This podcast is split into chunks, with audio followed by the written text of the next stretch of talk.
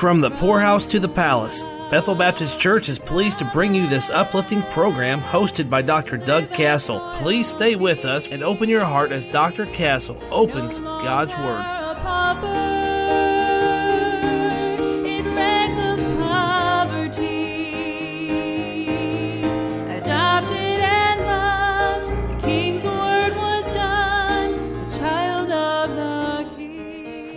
Thank you for tuning in to the broadcast today. This is Pastor Castle, and we're going to begin a new steer- series, a, short study uh, over the next several broadcasts on uh, the words that define our salvation. The words that define our salvation. Now, I don't know about you, but when I got saved, there were things that I that happened to me that are a part of my salvation that I did not know about, that I did not understand, that I did not recognize until honestly, sometime in, in some some of these words, some of these terms, even years after I was saved.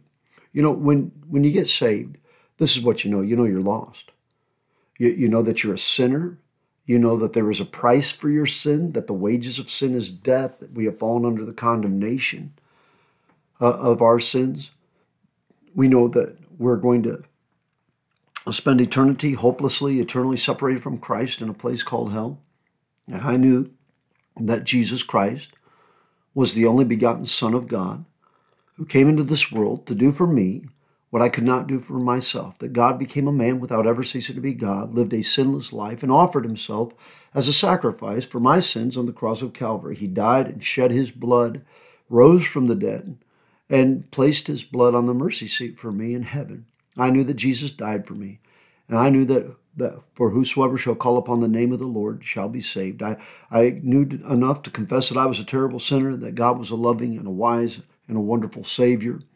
And I asked Jesus Christ to come into my heart and save me. And He did. By the way, that's you don't have to know much, but you got to know that. And eh, but there were other things that happened. And you know what? Once you get saved, sometimes there's there's a lot of bad teaching, bad doctrine, bad discipleship out there.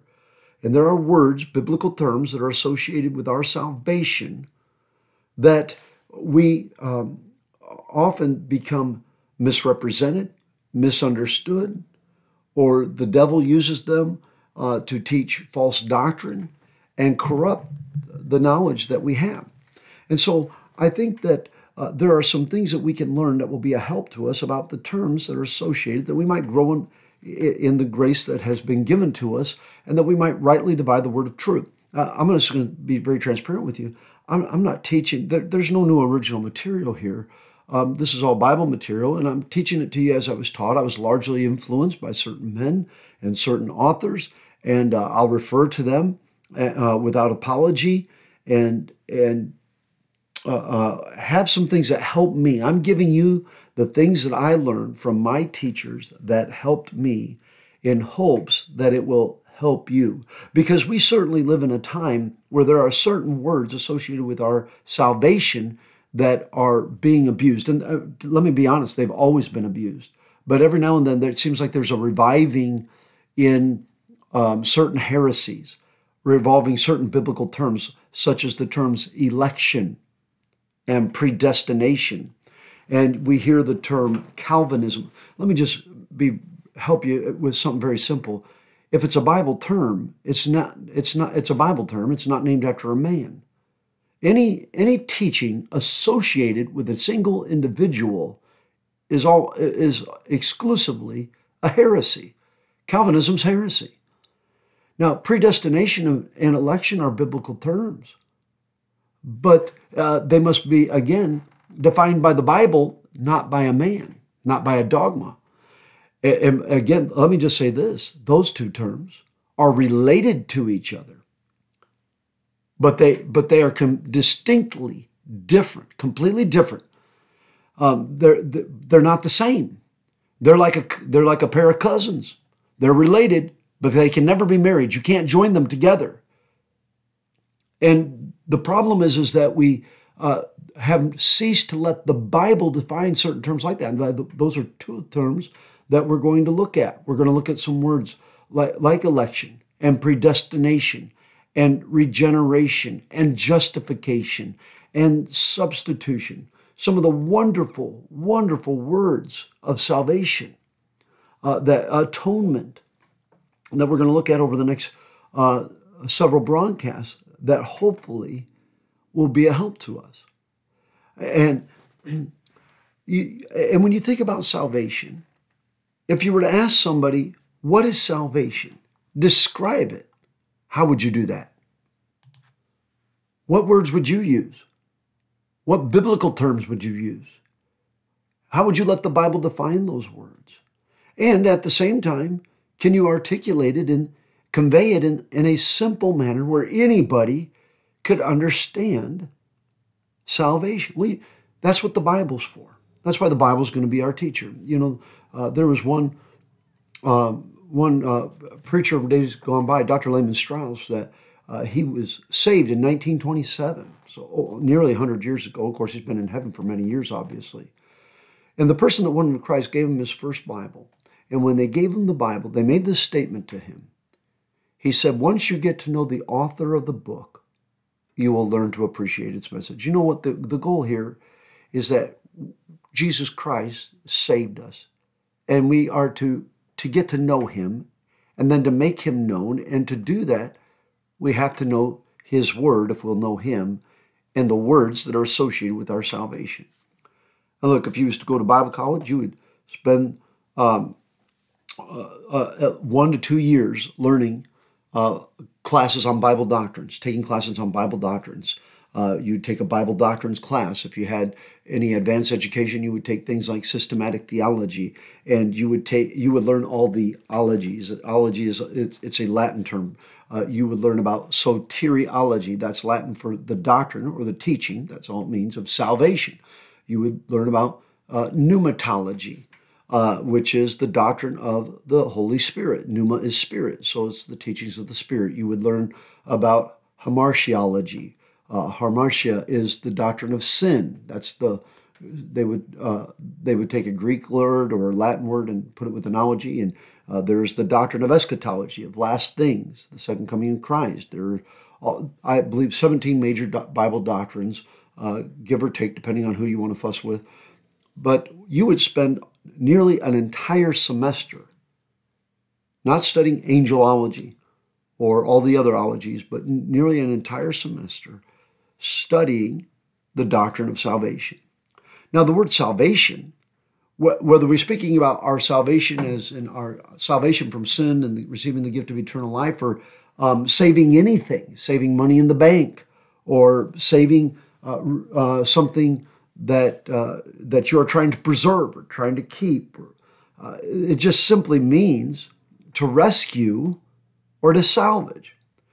Think about as a, a ship and its cargo. I understand we don't uh, we still ship things by uh, by um, by that means around the world, actually quite a bit, but it's not like it was as in years past where you didn't have anything without a ship. In fact, that probably still is more than we realize. We're just not always conscious and aware of it.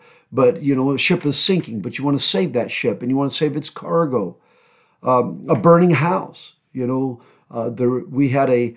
Um, I, I've had several families in our churches that have had houses or bur- businesses burned to the ground. We had a, a, a garage, a, a large building in our home. We don't have an attic or a basement, so all the Christmas things and the childhood memories and tools and cars and, and things like that are um, things that you would uh, maybe didn't have room for in the house. We, we, we experienced some loss with the fire uh, some years ago. And, and, you're trying to save, you're trying to deliver. When I was growing up as a boy, uh, our house caught on fire.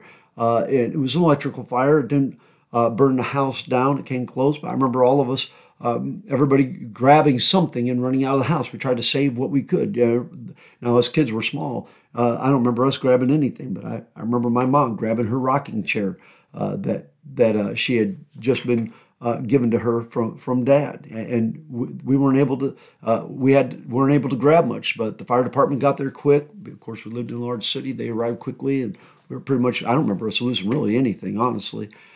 but but we, we want to save something you know, God's trying to save something. He was trying to save mankind. And so the very first time, uh, the, the Bible uses a law called the law of the first mention. So the first time a word is used, that is the foundation for what it means, and everything else that comes after that builds upon that foundation. So if we want to know what salvation really is, we need to let God define it. We need to let the the Bible uh, teach us what is salvation. And the first time you find salvation is in Exodus chapter 14, verse 13, when the children of Israel are have uh, fled from Egypt. Their back is against the wall with the Red Sea. There is uh, God is standing between them with that pillar of cloud. Pharaoh's armies are hot pursuit. And Moses said unto the people in Exodus chapter 14 and verse 13, uh, Fear ye not, stand still, still and see the salvation of the Lord, which he shall show you today. And so they, we know that they, uh, there, that Moses stretched out his hand over the sea the Lord caused the sea to go back by a strong east wind. All that night made the, the sea dry land. The waters were divided. The children of Israel went into the midst of the sea upon the dry ground. And as the waters were a wall unto them on the right hand and on their left, the Egyptians pursued and went after them to the midst of the sea, even all Pharaoh's horses, his chariots, and his horsemen. And it came to pass in the morning watch that the Lord looked unto the host of the Egyptians to the pillar of fire and of the cloud and troubled the host of the Egyptians. And you know, he took off their chariot wheels that they drave them heavily so that the Egyptians said, Let us flee from the face of the Lord. Uh, remember, all the, the, their chariots fell apart in the midst of the sea. And then what did God do? He told Moses to stretch out his hand over the sea, and the waters came and destroyed Pharaoh and the, or destroyed the Egyptians and their horsemen and their armies. And it says the waters returned and covered the chariots and the horsemen and all the host of Pharaoh that came into the sea after. Remains not so much as one of them.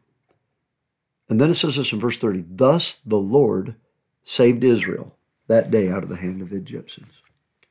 God rescued his people, he delivered them. So, salvation, it's important. If we're going to study the terms and the words of salvation, we have to study salvation itself. Salvation means to rescue or to be delivered. What a wonderful word. What a wonderful term. If you're saved, you have been rescued, you have been delivered from the penalty of your sins. That's something to rejoice over today and, don't, and something for us to remember. You remember that, you'll always, you'll always have a reason to rejoice and to give the Lord thanks on a daily basis. May the Lord bless you till our time tomorrow. No longer a pauper in rags of poverty. You've been enjoying the program From the Poorhouse to the Palace. Find Pastor Castle's Bible commentaries and other resources when you visit the website bbclinton.com. Archive broadcasts of this radio program are available at wytjradio.com. Listen to the latest broadcast wherever you are, or catch up on what you missed whenever you want by subscribing to the podcast on Spotify, Apple Podcast, or Google Podcast. Just search From the Poorhouse to the Palace.